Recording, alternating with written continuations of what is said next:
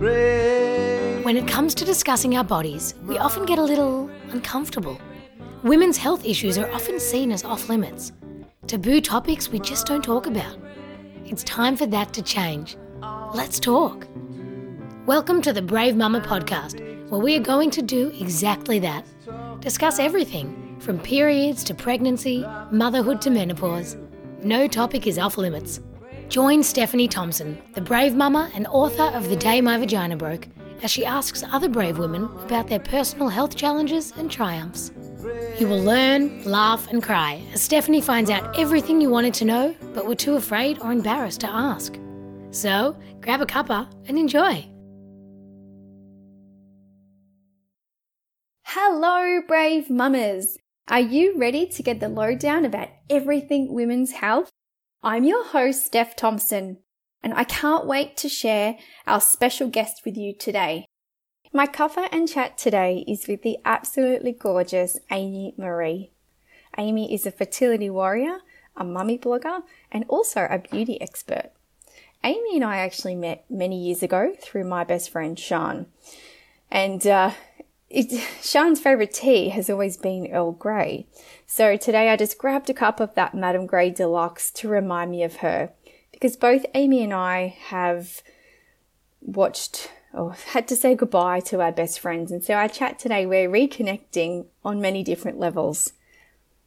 Amy's journey is both harrowing and inspiring. Just as a heads up though, Amy does talk about her personal story in her delivery room. And while Amy herself may not consider it to be like birth trauma per se, some listeners may have different responses to it. But Amy shares her all to help others.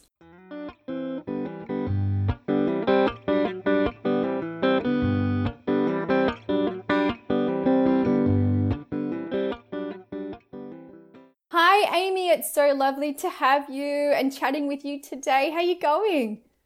I'm good. Thanks, Steph. It's so good to finally see you. Sorry it can't be in person. I know. I know. It's it's actually really hard. Hey, we were just talking about it before we started, and we're all here with smiles and makeup, but to get here was a bit of an effort. So thank you very yeah, much. Totally. No, so happy to be here.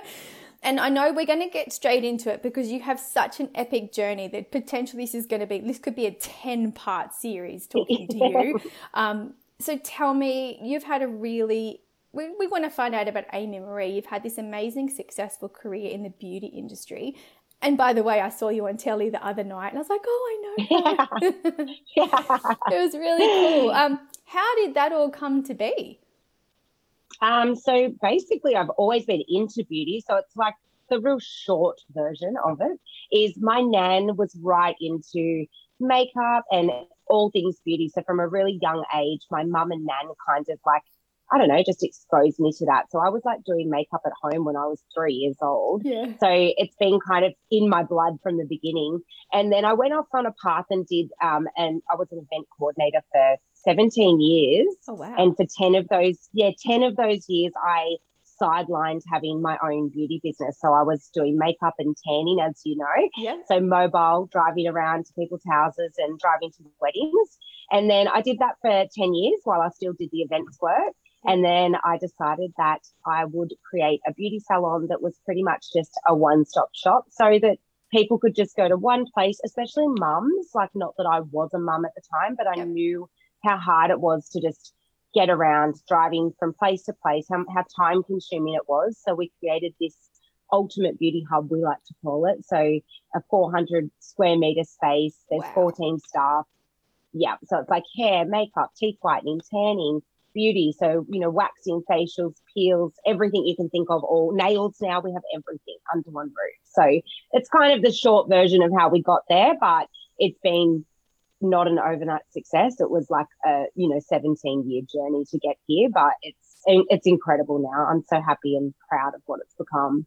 and such a hard slog too, right? You got to give yourself credit. You you haven't just cruised through 17 years. It's been I've seen you so dedicated and so passionate about Yeah. what you do, and I think that definitely t- is part of the success. You forgot to mention one thing in all of that for mums, which I'm interested in, is that your your lovely space also caters for mums, right? So you have some support Yeah. for children, so they can take their kids with them, right? Exactly. So we really encourage, like we know there's a lot of salons around there and and there is a market for it that don't encourage children because they, you know, people want to go there and switch off and that's fine. We're kind of the opposite. We really encourage people to not lose an appointment because they don't have a babysitter. And I used to have phone calls saying, like, I can't get to my tan because, you know, my mother in law was supposed to be here and Yeah. she can't get here or whatever it was. And I'd be like, oh my God, just bring your child and they can sit in the corner and I'll tan you. Why I've had kids in my spray tan booth. Like it's it's so funny some of the stories I could tell you about children being around. I've had mums breastfeeding while I'm spray tanning. That is not even a lie. I've had literally a child was like crying. This is my old home studio, crying, crying, crying, and she's like, "Oh my gosh!" Like think the baby was about five months old, and she said, "Can I just quickly feed?" And I'm like, "Just do it now while I'm tanning." So we turned her around, and I was spray tanning the back of her, and the baby all organic tan, obviously. so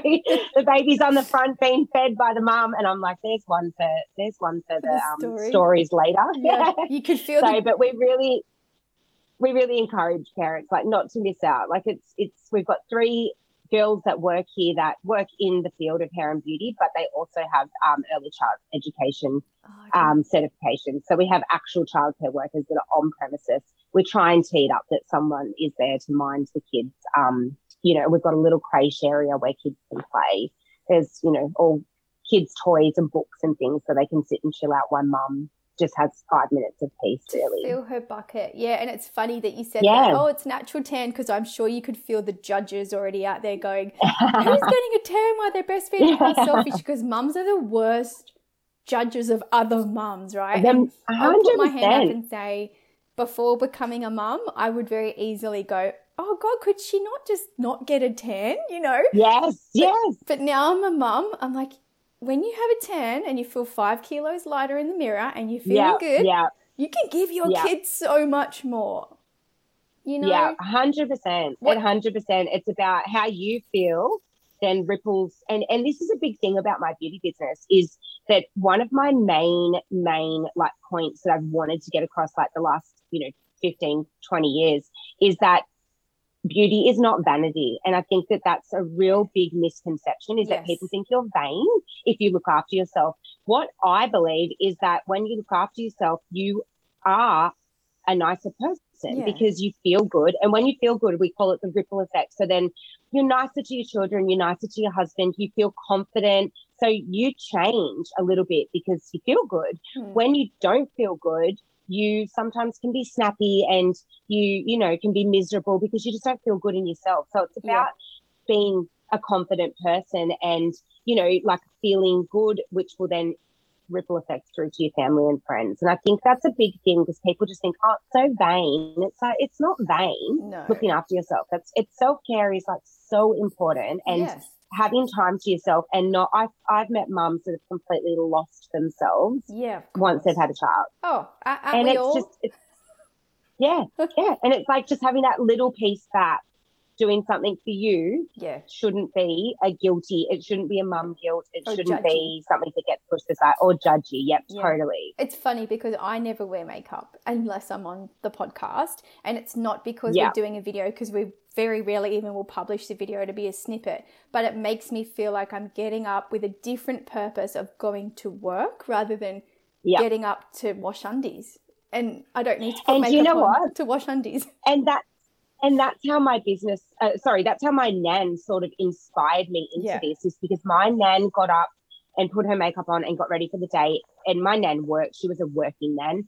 Um, but my mum was a housewife. My mum didn't work since she was 24 Yeah. but my nan taught my mum that you get up and get ready for the day. So me growing up my mum would just drop me at school or sometimes she didn't even drop me at school. I'd catch the bus. But she got up before the kids got up. She washed her hair, blow dried it, and did her full face of makeup and put her clothes on because she's like, then I'm ready for the day. Yeah. So you just mentioned before that I was on the news the other night.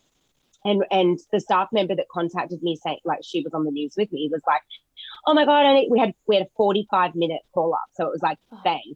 My staff member was out walking, and she's like, I haven't like done my hair, I haven't got any makeup on, and I was like, this happens to me all the time. That's why I get up and just do my hair and makeup because it's like I don't know what's going to happen today. I don't know who's going to ring or where I'm going to yeah. end up. So I, I get up, and Nan taught me, you know, you get up, you get ready, and you be ready for the day. So if something comes up, you're ready to go. Yeah. So that's me. Lockdown, I've been up. I think there was four days at the beginning of lockdown where I wore no makeup because I had the dreaded vomiting Oh, yeah, yeah, yeah. that my daughter gave me. So they, I was not doing makeup or hair during during the vomiting gastro bug. That was about four days of just bedridden. But yeah, other than that, I try and get up and start my day as if I'm doing something. Something could come up, so just be prepared. Yeah, that's so true. And most days I get up and I don't put it on, and I still feel okay to get on with the day, but it just feels a bit Yeah. special talking to someone special, and you just feel like you're, you know, organized. But um, look, I know that you said before you've got lots of different stories, and um, I've seen you work with some big celebrities before. So I just before we delve into a little bit more about uh, you know Amy's uh, motherhood journey. What, because I know a lot of people want to know, what is it like working with celebrities?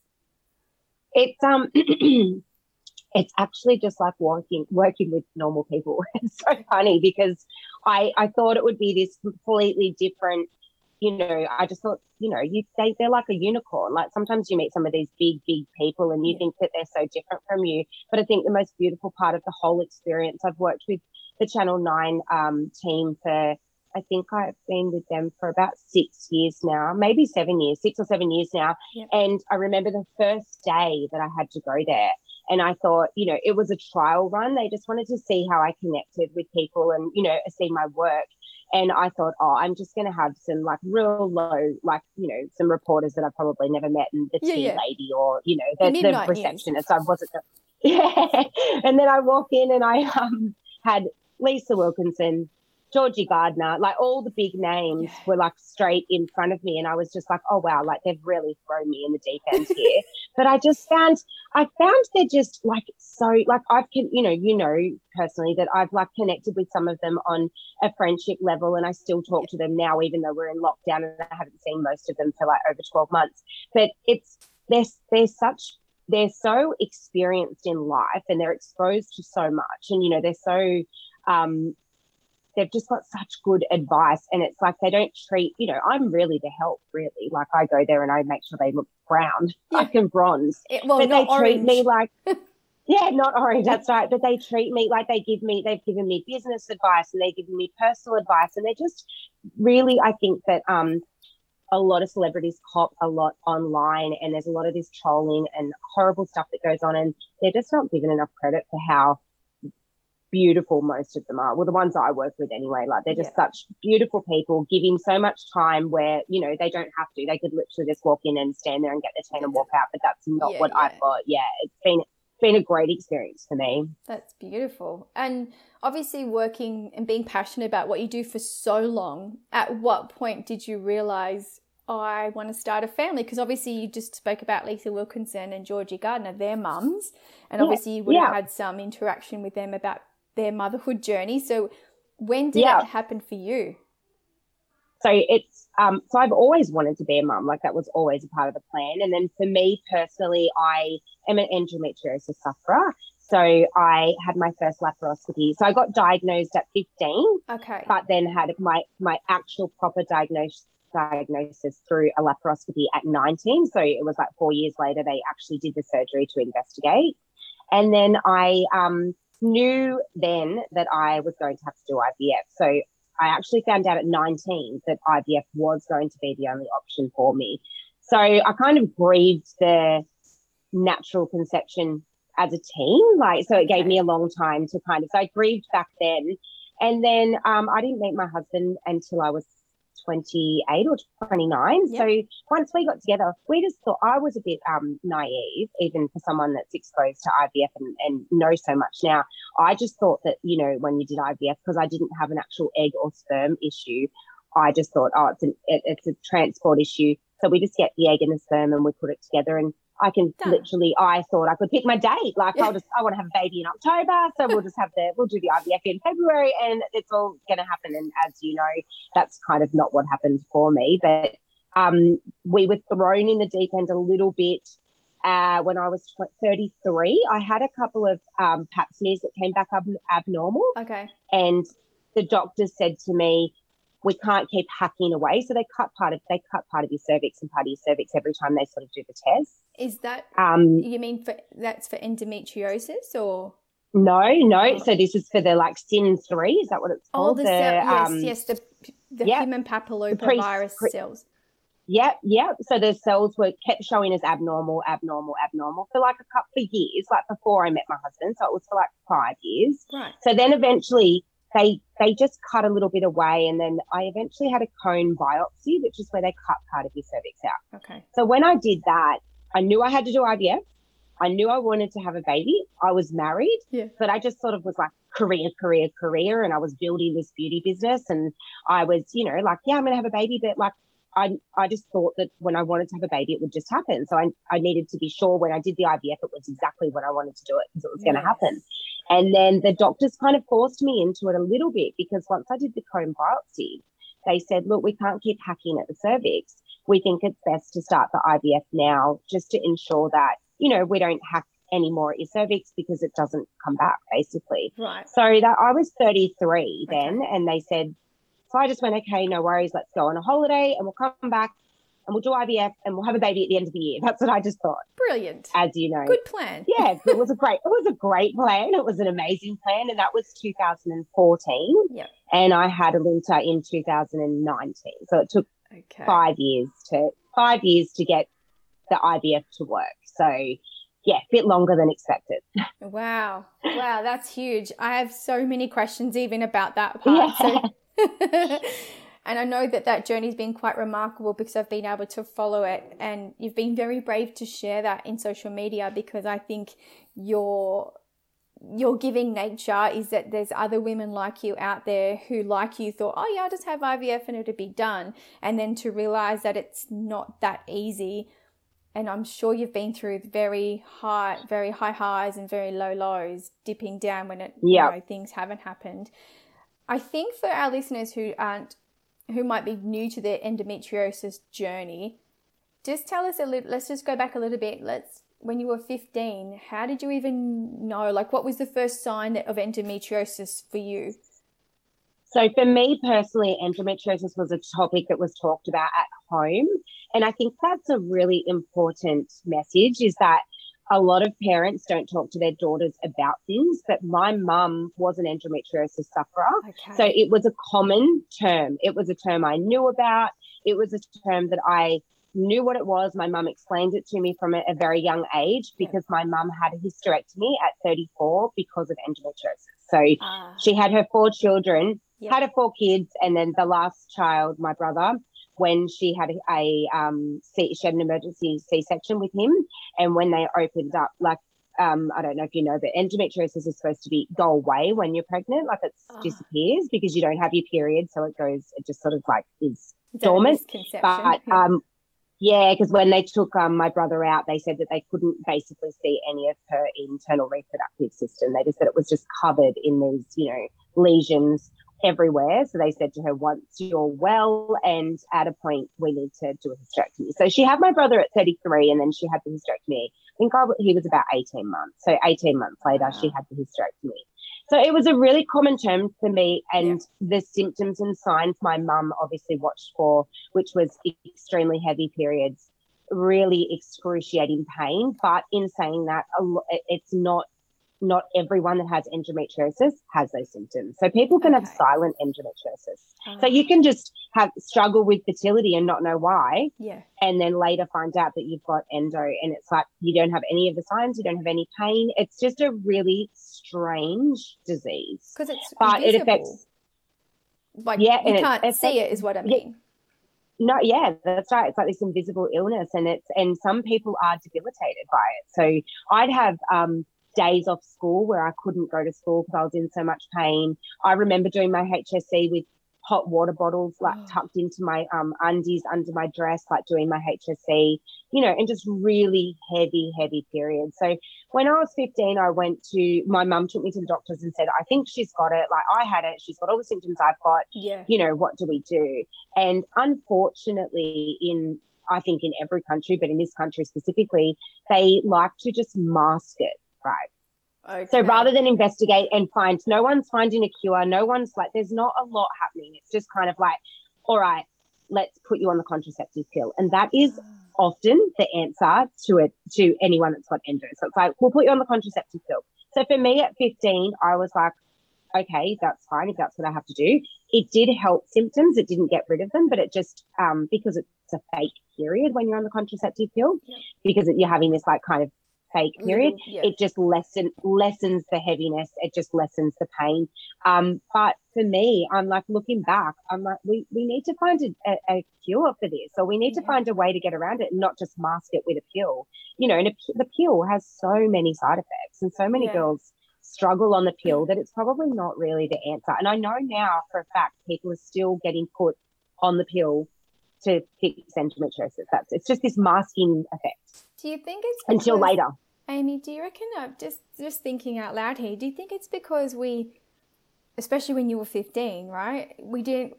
The medical professional either there's two things: either didn't understand it enough, or just really palmed it off as well. That's just women's health. That's period. You just have to put up with it.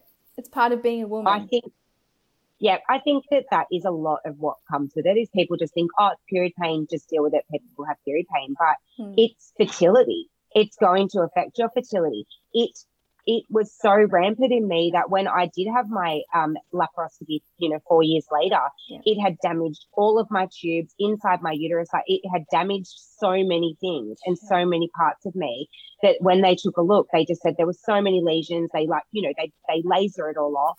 But they're just like, when it comes to the time of having a baby, it your best bet is going to be um, doing IVF, mainly because my my tubes were damaged, yeah. so I was at high risk of ectopic pregnancy. Okay. Unfortunately, you know, I ended up with an ectopic pregnancy through IVF years down the track, which Oh. we didn't know. yeah.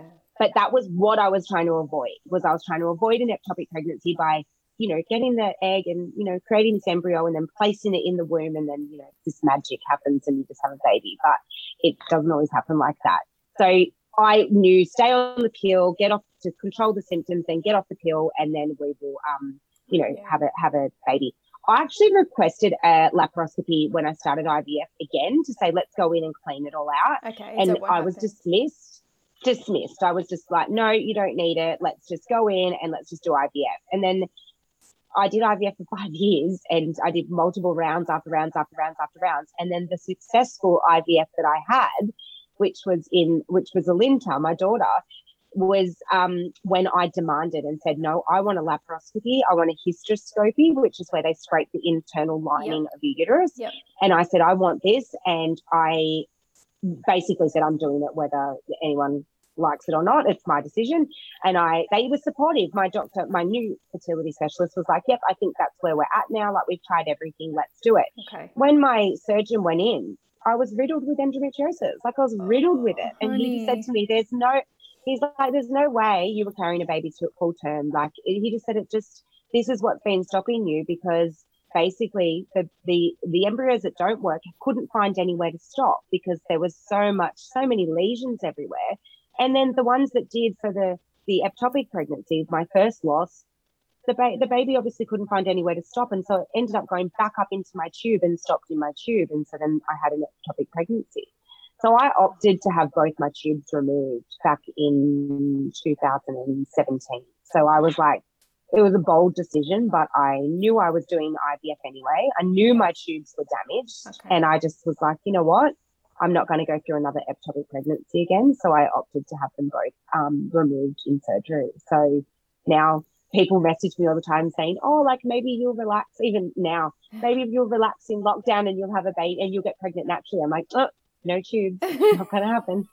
and as you were just saying that, you've just educated me because I then just the penny just dropped. I'm like, oh yeah, because if you don't have tubes and then you can do IVF to You put it can't get- in, yeah.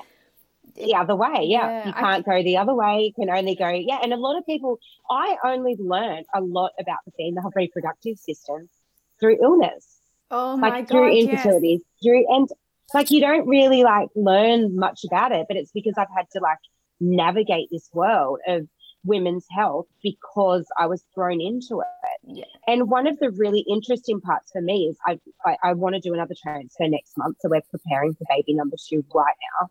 And I'm trying to replicate my last um, successful IVF round. So um, five weeks ago, I did another laparoscopy. So I went in, did the same surgery with the same doctor. We just were like, we're just going to mimic what we did last time.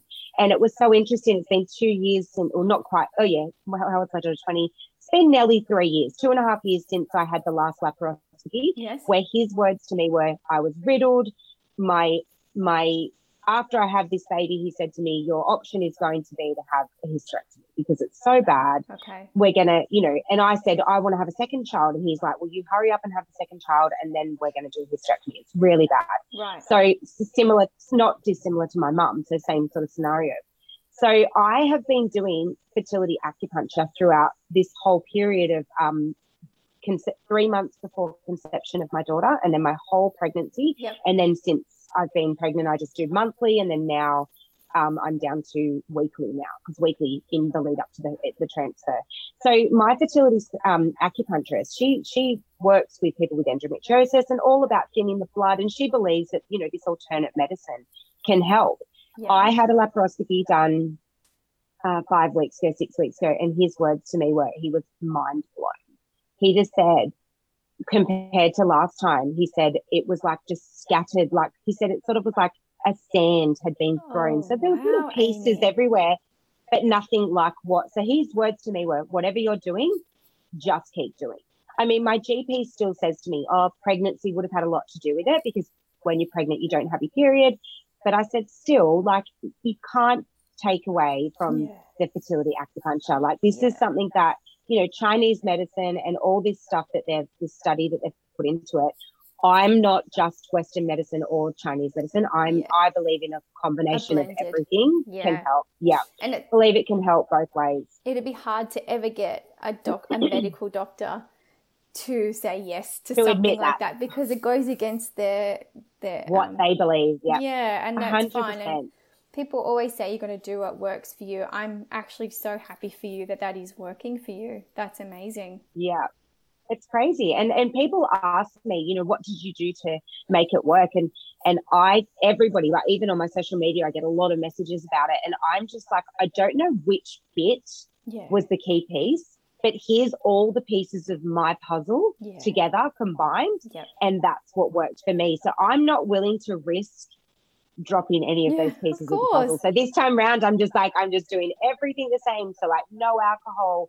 I'm down to like a, a weak cappuccino a day, like so minimal caffeine because you know caffeine apparently has an effect on your fertility. And so I'm just replicating what you know. One of the strange things is, um, which I've struggled with in, in lockdown, but one of the strange things is my acupuncturist is like no cold foods, no cold. so no ice cream, Oh, no cold foods. Wow. So everything is warm. You have you eat warm, so it's all about warming the blood. It's it's Chinese medicine. It's something to do with Chinese medicine. Fried I don't understand it all. I just say, well, I that's I'm like I've been eating ice cream, and I'm like, okay, my transfer's in like three or four weeks. I need to stop. This is my key point now. Stop.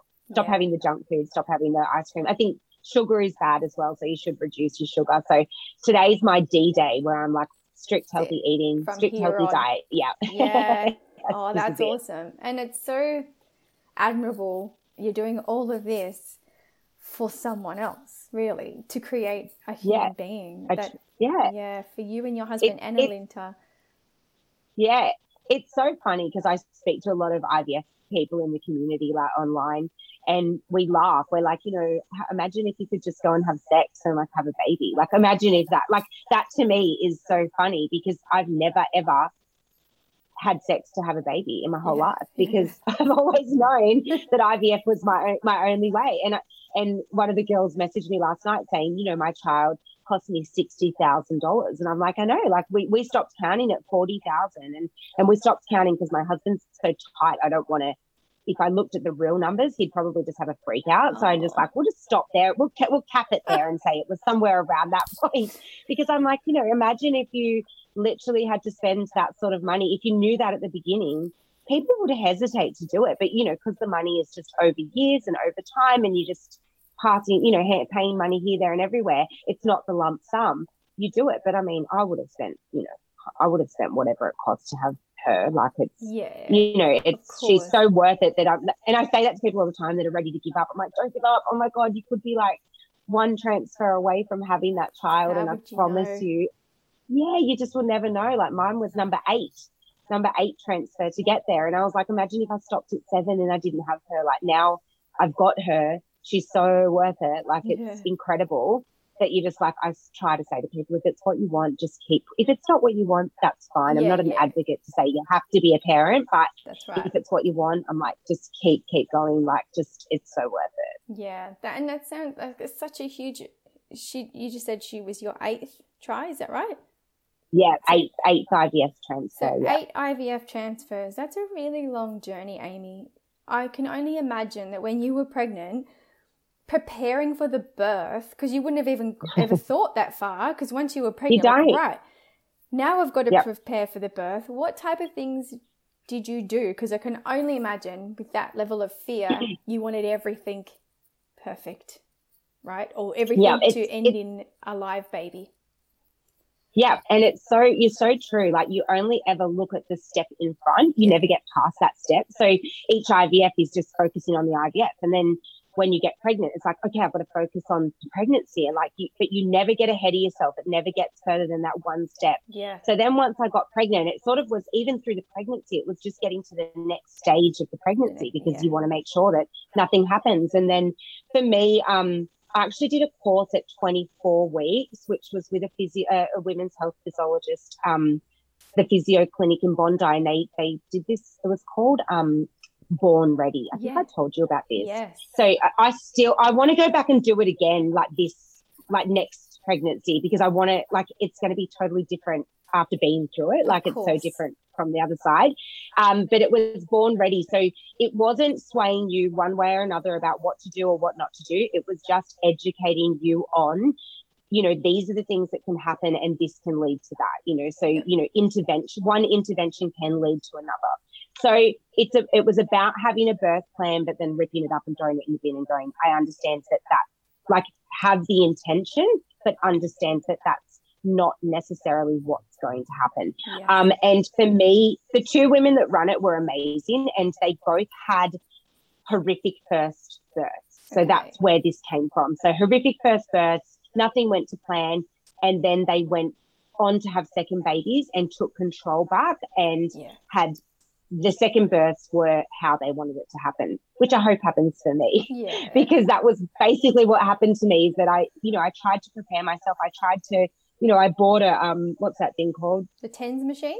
What? No, the the worst. The um Oh, the stretcher. Epi-No. Yeah. The Epi-No. That stretches So I went and spent stretches. Yeah, yes. Yeah. So I bought that and I spoke to my OB and I'm like, you know, do you agree with this? And he's like, look, it can't hurt. Everything can help.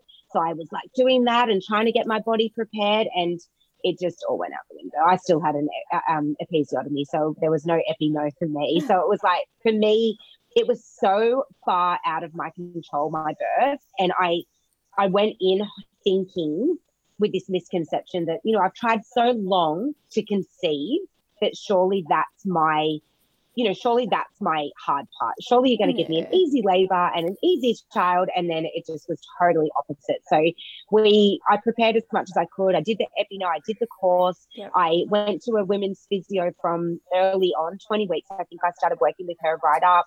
You know, I bought my compression pants to put on afterwards to get my, you know, everything back in. And, and then my birth was actually like awful.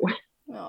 So I ended up with I ended up with um we went in after like the original the, the beginning labor was fine like as you know most people have the pre-labor and it's all fine I labored at home for a few hours and then I went to the hospital after about maybe five or six hours and Yep. my contractions were only a few minutes apart but Okay. the hospital was busy. It was Halloween and there was like bodies everywhere. So they were just basically saying, we don't have room for you now can you stay at home? And I was Oh. like, no, I can't stay at home. Like, I need to be there now. And Wow. they were like, no problem. So they, they actually were bumping like, um, people were like delivering and they were moving them straight out, like because the delivery suites were all being used. Um, and we went up there and I got up there at maybe about like 2.30, 3 o'clock in the morning. And I had Alinta at 11 minutes past 11, which is such a significant time for me, 11, 11, Yeah. on the first of the 11th. So she Oh, was just like, stop.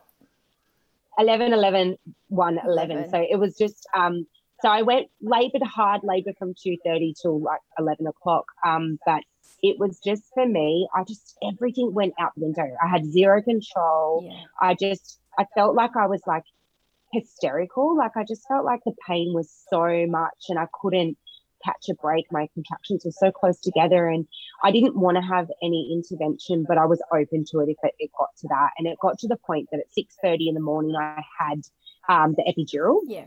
which i was fine with i wasn't upset either way if i did or i didn't do it Yeah. um, the epidural something that people don't talk about it's incredible by the way because you can't feel anything so it, that part was amazing relief. Yeah. one bit that I one bit that I didn't know about, which I've since read up on social media, other people have experienced, is I got this incredible shake. Oh, So my whole body was shaking, Yeah, like, and my uncon- teeth were shattering, yeah. so uncontrollable. And I was freaking out because I was like, something's seriously wrong. Like I've got no control of my body. And um, my obstetrician and the um, midwives were saying, no, it's adrenaline. So adrenaline is running through the body, and you just have to let it go. Like there's nothing you can do but it was scaring me. I was scared. I kept saying, Scott, I'm scared. Like, this is not right. And apparently it is right. Apparently it happens to lots of people and it's just a side effect of an epidural. But where So it in it the got to the- right? This is my bugbear. no one tells you. Sorry to no jump one in, tells you. but I've never seen that in a pregnancy book. Heard that. No, no one tells you. And no one talks about these things that that happen and these things that these side effects that happen and that it's scary. Or maybe I would have been less scared if I knew it happened. Like maybe I would have been a bit more like, oh yeah, I've read that that this can happen. But I was freaking, going something's wrong. Like I had this needle in my back, and now I can't stop shaking. And then I just relaxed for a little bit. They wanted me to sleep, and uh, Linta's heart rate kept. I think her heart rate was dropping or it was peaking. I can't remember which way it was going, but whatever was happening, it wasn't right. Yeah. And they just kept running in and trying to move me. And they were trying. They put the they internally put that thing on her head inside me so that they could monitor her. And then my doctor came and said to me, um, she's going to be here before lunch. Try and relax for an hour or so, and I'll come back. And when he went away, um, it just her her heart rate was just bad again, and they rung him and said, "You need to come back." He, my poor obstetrician was delivering three babies at once over two hospitals. So he was at Sutherland Hospital, Kareena, Sutherland Hospital, Kareena, Oh. next door to me. So he was like running everywhere because you can't really plan when all the babies are going to come. Well, I'm having a So little he- giggle. Do you know why? Because Right. about the math. October, everyone gets funky at Christmas. Yes, And all these yes, babies. yeah. I was born Yes. in October, and it was so yeah, busy. that's it. It's the, the it's the summer it's the summer holidays gets to everyone. Everyone's on on holidays. But it is wild. And and my friend is a nurse at my hospital and he said to me, Oh my God, you come here in like winter and it is not like this. And he's like this he said the night that I was there, he said it was like crazy. And so anyway, my doctor came in and just said, um, he was so calm and kept me calm and just basically said, we're in a real, real, real tough situation here, and we're going to have to go for a emergency Caesar if we don't get her out now. And I was like, okay. And he's like, so are you open for me to do whatever it takes to get her out, like in the next three minutes? And I'm just like, if that's what's going to have a live baby, do what I don't care what you do to me, just Yeah. as long as she comes out a lot of fine. So he, yeah, and so he just did an episiotomy, which he, he knew I didn't want. An episiotomy, forceps in, and delivered her with forceps. So she was delivered unresponsive. So she oh, wasn't breathing. And so he said to me, when he pulled her out, he said to Scott and I, I just want you both to not freak out. He's like, I'm going to put her on your chest for like 10 seconds and I need to take her away, but I promise you it will be okay. And I was like, okay. And he just like plopped her unresponsive, not breathing onto my chest. And I just was like, holy shit. Like I'm thinking, oh my God, I just had a stillborn. Like I just had a stillborn baby. Oh, and he's just like, yeah. And he's just like, Scott turned to me and like, Scott was taking photos because I was like, can you take photos? Because I'm going to forget all of this. And Scott's taking photos and she's just like floppy and blue and not breathing. And then he took the doctor took her, and I just was like, oh my god. And then um, Scott grabbed my arm and said, it's 11 11. Like he knows how significant that time is to me. And I said, she's like not alive. Like, who cares if it's 11 11? Like Oh, I said, yeah. she's not breathing. And he's like, no, she's fine. She's going to be fine. And he said, he's later told me, like, he was freaking out, but he's like, I had to just Tell keep you Oh, thinking it was okay. So we can hear them. They took her to the resus table and they're working on her, right? So we can hear like one, two, three. They're like fully working on her, and we're in got a curtain between us, just listening. And like as you know, my one of my best friends passed away six weeks before she was born.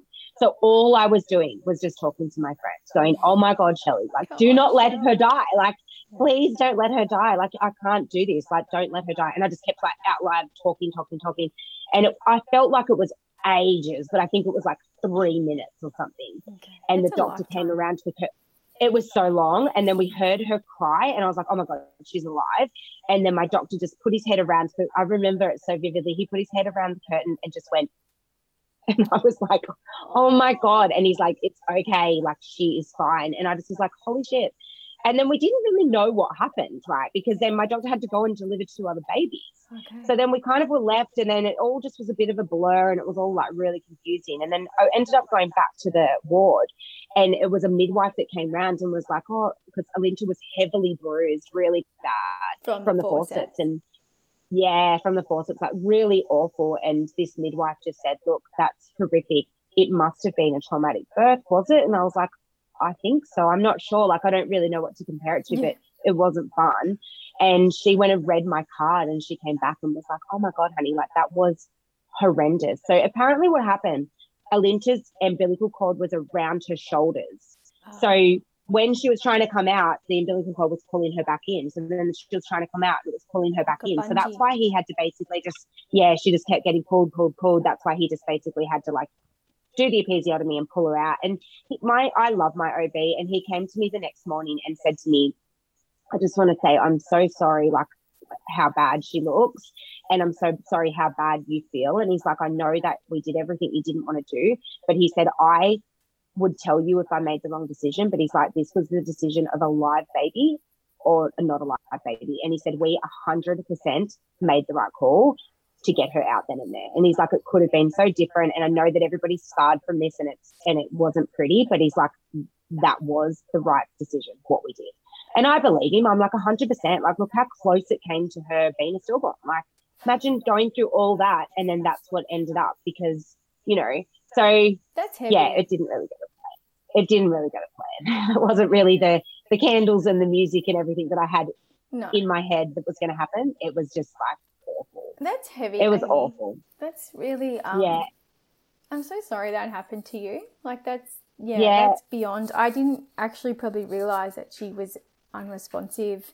I think I Yeah, that remember was- you mentioning it, but not like that. That know? yeah and the really interesting part was when like i mean i look at photos in my ward bed like i think it's like three o'clock on the afternoon that i had her so i had her at 11 and there's a photo that's circulating around and it's on my insta and it's sort of out there and i'm sitting on the bed with scott and scott's holding Alinta and i just look like i'm in so much shock. I, I just look like what the fuck just happened? Like what i what was that? And i remember just saying to my mum oh my god like what was that? Like she like Mm. fully was not breathing. And my mum just turned to me and said but that's how you were born and this is the really Oh. interesting part right is i've known that i was born like that my whole life and it meant no- not it didn't mean nothing But but, it didn't resonate with yeah, me no connection. so I've known my whole there was no connection. So my whole life, my parents joke about um, my name was changed because I nearly died. So my name was Emily, oh. and they changed it to they changed it at the last minute when I was born because I was born with my umbilical cord around my neck, okay. um, frank breech, so bum first, Oh. and as my mum was pushing, my bum came out. And the funny story is that my dad was like, "Oh my god, she's got a crack in her head." Like that's the Oh. story, right? So, so Dad. the family all laughs about how I was born with this crack in my head, and it was turned out it was my bum. So I was born with my hands and feet up against my face, and that was the last part to come out. Umbilical cord around the neck, blue, not breathing. But my mum said I didn't. They didn't have to resus me. They just whacked me Okay. and I coughed up all um stuff. after birth and then I just cried. So it was like much quicker, but same scenario. So when I like said to my mum, oh my God, like, and I just, you know, my mum stayed with me for a month after I had Alinta at my house. And I just was like, I am so traumatized by that. And my mum's like, oh my God, honey, that is what you did to me. She's like, that is the same birth. Like, we, you, you literally just had the same birth.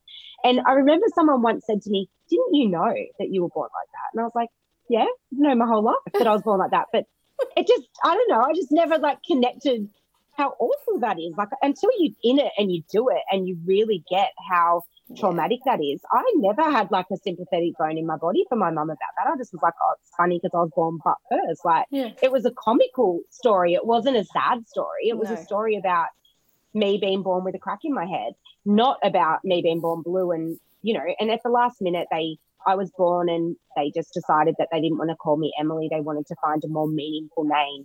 And they looked through the book in the um in the in the delivery suite. They looked through the naming book, and Amy Maree means to beloved and belong.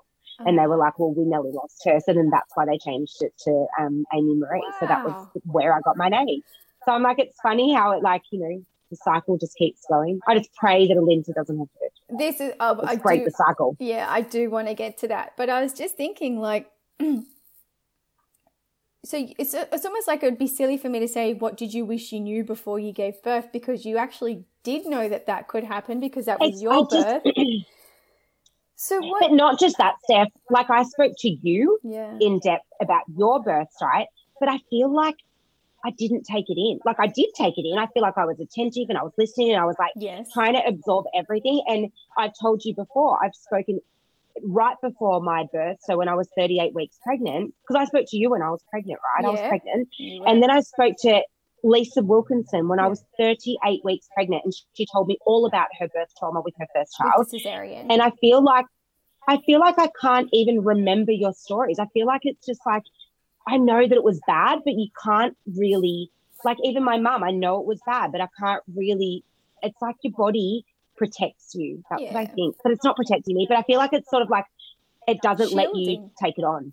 Yeah, because it doesn't want you to be frightened to go in there. So if I was frightened, then I wouldn't have. Who knows what I would have done? Maybe I wouldn't want to have a baby. But it stops you from absorbing this information. And then afterwards, I remember going like, "Oh my god!" And and I did speak to Lisa like recently, and Yep. she came into the salon and she sat down and said to me like, "How was your birth?" And I was like, "Oh my god!" And I just said to her like, I, "It was awful, and I'm so scared, and I don't want to do it again." And I'm just like in two minds about everything. And I know you want to chat about that, but Lisa assured me that her first was horrific Yep. and then her next two were great. She so she's like, it's you're not you're not ta- you know you're not like tagged. Yeah, it it doesn't, doesn't mean that all your births are going to be like that.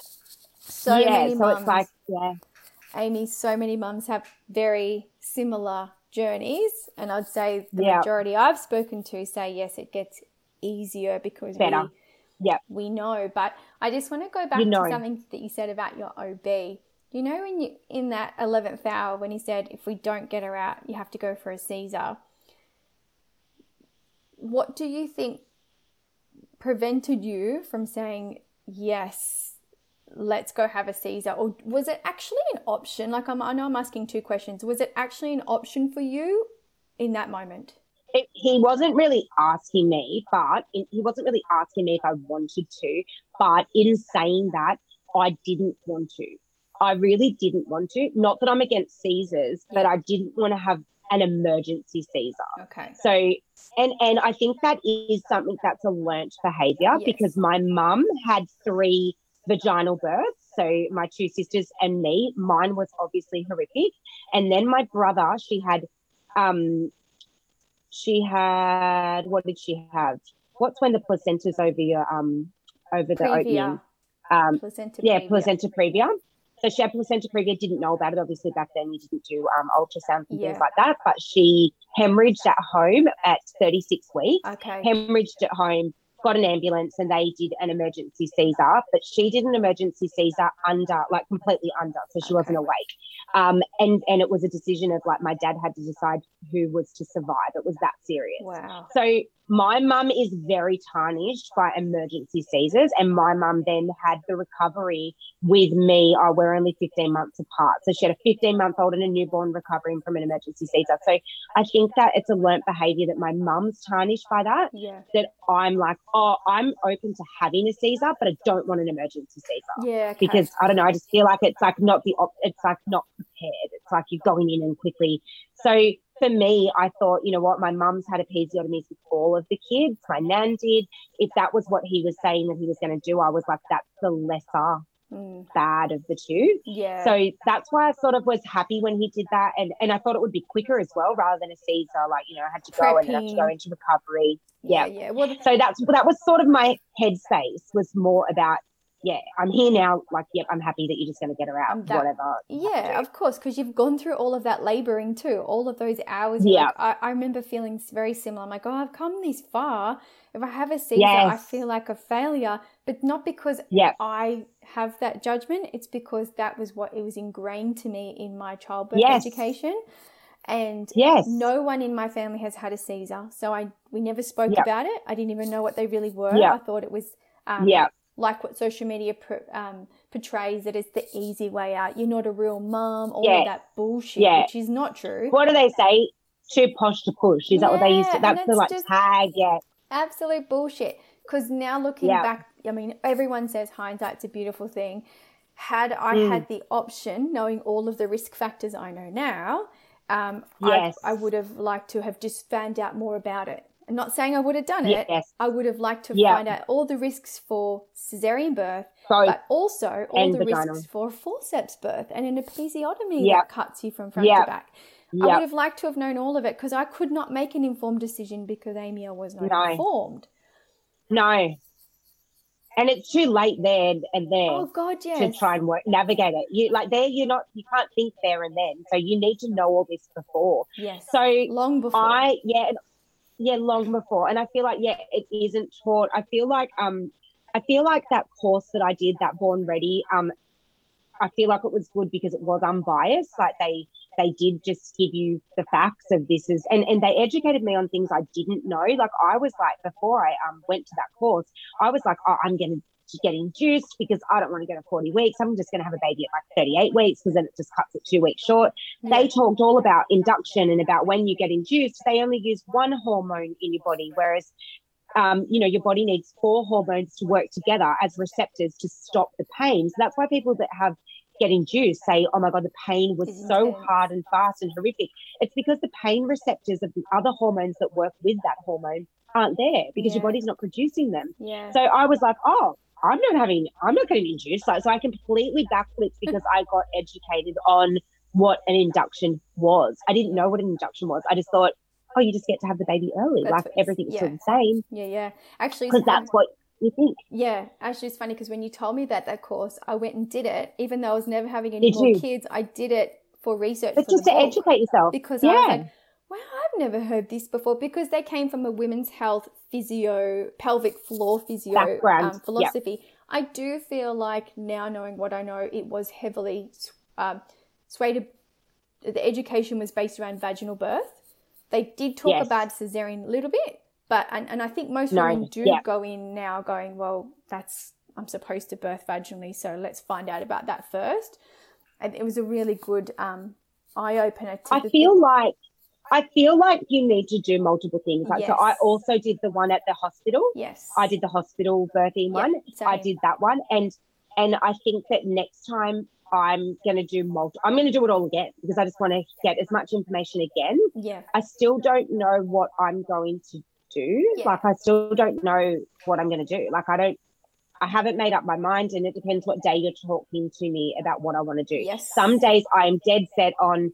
I'm just going to have an elective Caesar and have the date and have a safe birth. I'm just going to go in there and the just get them away. to fuck the baby out, save the take the trauma away. Then on another day, I'll be like, no, like I want to, do, I want to try again and defeat this. Like I feel defeated if the I just walk away and and I want to be empowered and go like, you know, fuck you, I did this. Like, you know, I really want to but then on other days, I'm just like, that's so stupid. Why would I do just go and have a elective Caesar? Like, why would you be so dumb? And and I also think it changes depending who I'm talking to. Yes. So who I'm talking to, their opinion on the situation, not on my situation, but on their own situation, influences me. Yeah. So I spoke to my gym. My gym owner's wife had a baby six months ago, and the baby was four and a half kilos Yep.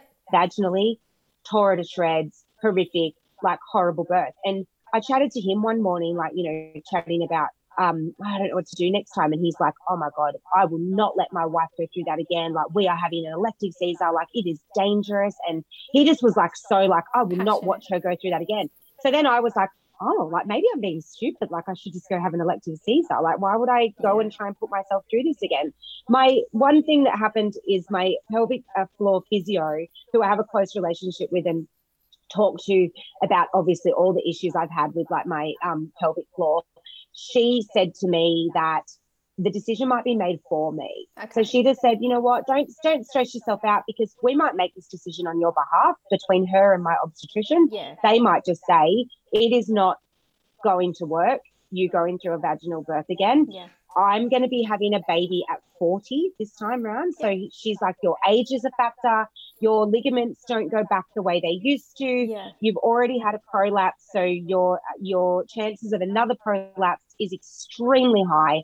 Well, my prolapse hasn't gone away, so she's like, it's extremely high, getting worse. Okay. So she's just like, stop, stop thinking about it because we might decide for you. yeah. Carrying a baby on its own puts pressure on your pelvic floor. So she's like, the weight of it. So she's like, just yeah, we might just tell you that it is in your best interest that you have a C-section. So she said, and then you don't need to think about it because we can just say this is re- really from a medical perspective probably the best option for you. And I So think, she that was her opinion. yeah, and I think Amy, a lot of women need that. They probably because they Mm. they're so torn as to the consequences for the decision they make. Like, well, what if I do do this and then that happens and it's on me? But if someone else does Yeah. it for you, if that's easier Decides. for you, Yeah. um, what I will say is that I did a very similar process to you. I was adamant I was having a Caesar because of the first Yeah. trauma, and not because uh, so um, because of my prolapse as well, but because I needed to take away so much unknown. However, Yeah. so I'd spoken to my professor who was working on my pelvic floor at the time. I'd spoken to my obstetrician and I'd spoken to a doula and a midwife. And unanimously, they all said a second vaginal birth should theoretically be easier for you because all the damage is done. So you should be able Okay. to birth. And I said, but how? Because my prolapse is at the opening of my vagina. for baby Well, because comes, it's already down. is my bladder going to it come because out? it's already down? Yeah, but he, you know, just easily explaining things like, well, you're going to lay on your left hand side, your bladder's going to f- flop away, it will can empty Yeah. it with catheter, and baby will come out. And I said, but what if I'm mentally not okay? And he said, well, that's okay. Yes. I'm here to support you. Whatever Yeah. you decide to do, if you say I can't do this, Simon, I will. We can do an elective Caesar. So. I just kind of had that always up my sleeve. He goes, you can try, you can start laboring, then if it's then not okay, out. we will walk th- we will walk through this together and it was amazing and i will Yep. say the second birth was healing from the first because i That's what I'm hoping. yeah yeah, end and that's my what I'm hoping. and i were like oh this is what childbirth this is what they say it's it's, beautiful. Yeah. like. yeah we cried Beautiful so much experience. the second time and that's what I want. I want this beautiful experience. But then I have like friends that have had like elective Caesars and they're like, oh, it was such it was such a beautiful experience. So I'm like, Yes. either way, whatever way I go, I just want it to be a beautiful experience. because now they're allowing women to have like a gentle cesarean i think they call it so there's like They seven ways you can birth a baby where you can bring her out of they can pull them out. yeah Yeah. and So it's cool. And I didn't even know what a Caesar was. So once I'd asked him, well, what is what's all the risks for that? I was like, oh, actually, that doesn't sound so easy, and I'm not. Um, no. I'm not a. f- I'm not against it, but I'm not running towards it either, which Sold. I thought I was. Yeah. So and that's me. yeah, And that's me now. That's where I'm at now. And I think I've got, you know, I've got to get pregnant first, obviously. Like that's the first little hurdle. yeah, But I've got, you know, full faith that that's going to happen. And then I'm like, I've got nine months to lay around and think about what way I'm going to go and make my decision. But I have full faith in my medical team. So I think that that's a massive bonus that they'll guide me on what they think. My um, obstetrician is not C-section happy. You know, some of them Yeah, just want to fuck everybody up. He's not. He is absolutely we like if I just walked in and said I want to have a C-section, he would be like, "We need to talk about the whys." Good. Because he doesn't he doesn't want to just do it, and and some people don't like him for that reason because people just want to have a C-section, and he's like, "No, we need to sit down and work out why you want that, and is this right for you?" He does do them, but he doesn't just do them on everybody. He's yeah. like, "You need to we need to do them for the right people for the right reason." I so that. I know I trust him. I trust that he'll help me make the right decision on this, and yep. I'm like I'm, I think I'm more excited this time rather than scared. It's taken me 21 months to get over the scared, but I think that now I'm more, you know, obviously that hormone's gone through me that makes you forget. Yeah, like, yeah, yeah. You know, it's, there, it's all, all gone through. It's yeah, so that I'm not. Um, the fear is going. Now it's like more excitement. I'm just like excited to do it again. I'm, I'm pumped now. I'm like I'm really pumped up. Like I'm like I'm really I'm I'm so ready. Yeah, I'm okay. so ready. That's beautiful. I just to finish off, I do want to know because I know you've mentioned that you know your mum has spoken very openly to you throughout your whole life from um, endometriosis yeah. and naming women's health, and I think that's amazing. I don't think it's as common as it probably needs to be. Yeah. It's probably not as common as what we are going to be with our girls, but what are your wishes for Alinta so that you said I hope this doesn't happen to her? How how do we yes, make that happen for her? I know. I think that it's basically like probably part of the reason why I'm so open about it and why I, you know, why my social media has turned from a place of beauty into a place of like fertility and women's health because I feel like people are going to get more from that than um, by educating. And, you know, my following is a lot of people that are not exposed to these things and like, wow, I had no clue. Or, or you know, my mm-hmm. daughter's going through IVF and I didn't know that this is what she had to do. And it's, yeah. I think it's the education is the key and just educating. I feel like you know, hopefully by the time she's 15, the endometriosis has way more awareness and potentially some kind of cure treatment. or some kind of treatment that's not just like, hey, let's just do, you know, like let's just do a laparoscopy and like laser it out. Let's hope that there's something that can that can help um, girls and women going through this. And um, I think just with the birth, I hope she doesn't have a horrible birth like me, but she might because lots of people do. And you but I think you that you know change it, right? Like you you, you can't, can't, no matter what you say to someone you can't no change control. it a baby's going to have a cord on its shoulders. No, no one no, can predict like, that. No one nothing, can see that. Nothing. Yeah. That's right. It's nothing that there was so out of my control. But I think again, the education and getting, you know, as much information. And I think that because I am so open, my mum was open. I think these conversations happening from a young age is the key. And I think that, you know, there probably should be more conversations like this in schools yes. and, you know, getting teenage girls understanding all of these things. And I think even um, you know, even about the like the prolapse and the the birth traumas and the after effects, like just getting those conversations out. I had a woman on my Instagram. Sorry, I know we're, we're winding up, but the woman on my Instagram who is my friend's mother step mother-in-law yeah. message my friend the other day and say can i have amy's phone number and my friend was like oh that's a little bit strange like she's in her 60s or 70s yeah, and yeah. she wanted my phone number and she said i've just been diagnosed with a prolapse and i have been told I need to be fitted with a pessary and I want to speak to her. I know she's very open about it on her social media. So this woman called me who I've never met, but she's like, I follow you, I follow Alinta and I followed your story and I don't know who to speak to. And she just unraveled about, you know, how she was told that she had to have this thing and she saw these things that they brought out of the, the box and she nearly she was mortified and she's like that it was a toy box with all these blocks and things and she said oh my god and she's like she just was like i can't do this and i just said to her like you know talk about what your options are and and and just don't take no for an answer. If the, if the pessary is not for you and surgery is a better option, then you know navigate that and chat about it. And so I had this hour conversation with this woman I've never met before about pessaries and surgery for prolapse because people don't talk about. It. She's like, I didn't know who to call. Oh. So she's called someone off social media. She's like, I have no one to talk to about this. This is just such a topic that no one would talk about. And she was quite proper. So obviously she was like, you know, this is not, I can't talk to my husband about this. And, oh, wow. you know, I don't.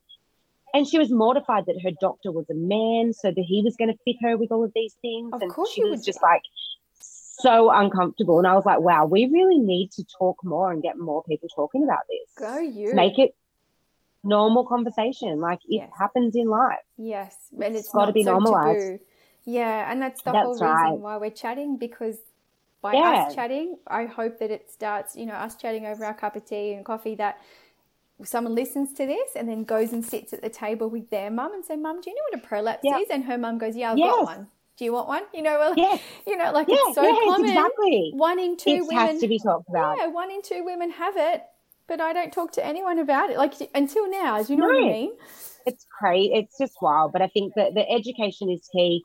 The, the talking, opening up the conversation, and I nothing is off limits with me. I'm like it. open to chat about anything. And when people message me, I honestly um write back to them my honest opinion and just keep the keep that way two way communication going. That people can message me on social media, and I have no issue talking about my situation and how things have affected me. Obviously, that's different than how it affects others, but I'm open to telling my story if it if it gives people some insight into you know these once taboo topics. That's beautiful, Amy. And giving so much of yourself, it would probably take a lot. I can only imagine if you're replying to all of these women, you've got a lot of people following you.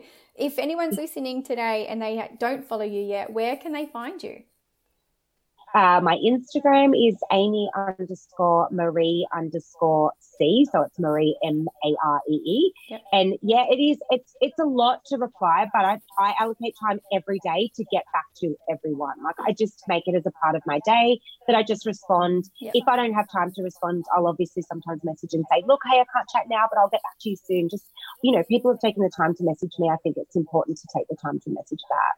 You are a true warrior, my friend. I've loved talking to you Thanks, today. Steffi. Thanks for having me. That's amazing. And obviously, I can see behind the bridal bar. So if mums want to come and see you Yes. at um in the Sutherland Shire and check in, and obviously Wow. once we're out of lockdown, get a bit of Yes. Hair and beauty. their time, that'd be beautiful to Pampering. come see you, and then can have a chat to you about endo as well. It's been so lovely to talk to you. Thanks for educating Thanks us. so much, Steph. Thanks for having me, Steph. All right, bye. Bye.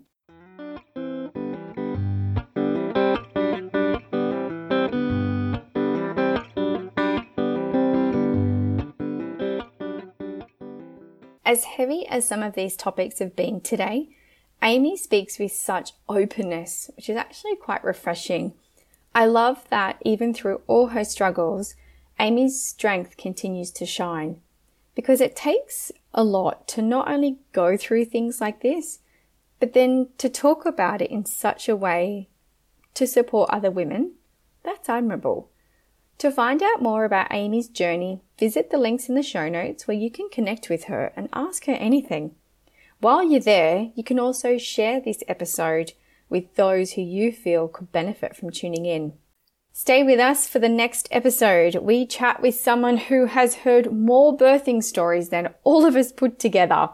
Looking forward to it. Bye for now.